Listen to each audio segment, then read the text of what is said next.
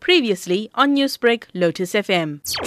This emanated from the incident that occurred on the 15th of January 2020. The principal undertook a trip or an excursion for the grade 8 learners to a place called the uh, Bush uh, Inyati in um, Brits. So the then principal was charged because there was an incident which led to the passing of one of the learners there. The first charge was that of undertaking an excursion without necessary approval from the authorities. The second one was more about not making sure that there's a proper roll call that was taken so that you can account for learners that uh, undertook that trip. The third one was more of uh, security or safety of learners. Uh, when you go there, make sure that learners are safe and when they are about to do any exercise, they all have life jackets and uh, all that. So he was not found guilty on the third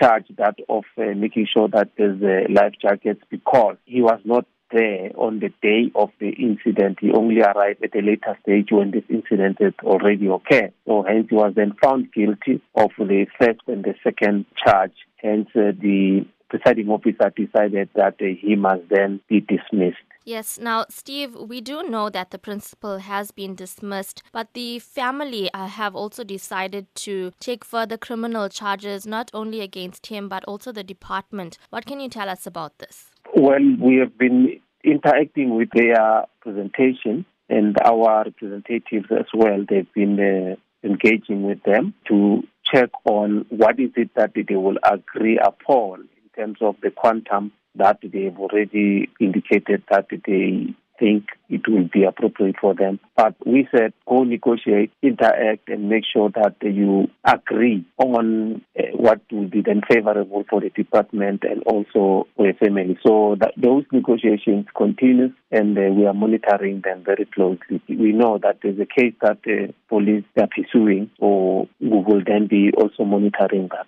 very closely. Following such a tragic incident, during an activity that's being done by a school with people of safety, what concerns has this raised for the department when it comes to excursions and safety of learners? Well, you will understand that the law firm that investigated this matter, they did recommend that uh, such activities we must not even think about uh, engaging in. Schools know when coming to any water activity, what is it that they need to do in terms of them securing necessary approval and our quality check on where learners are going and what is it that is going to benefit the school and the organization. We will then uh, probably advise on those. But there's no school that will just undertake the excursion without the knowledge of the department because we will then be in a position to guide on whether will that be viable or not.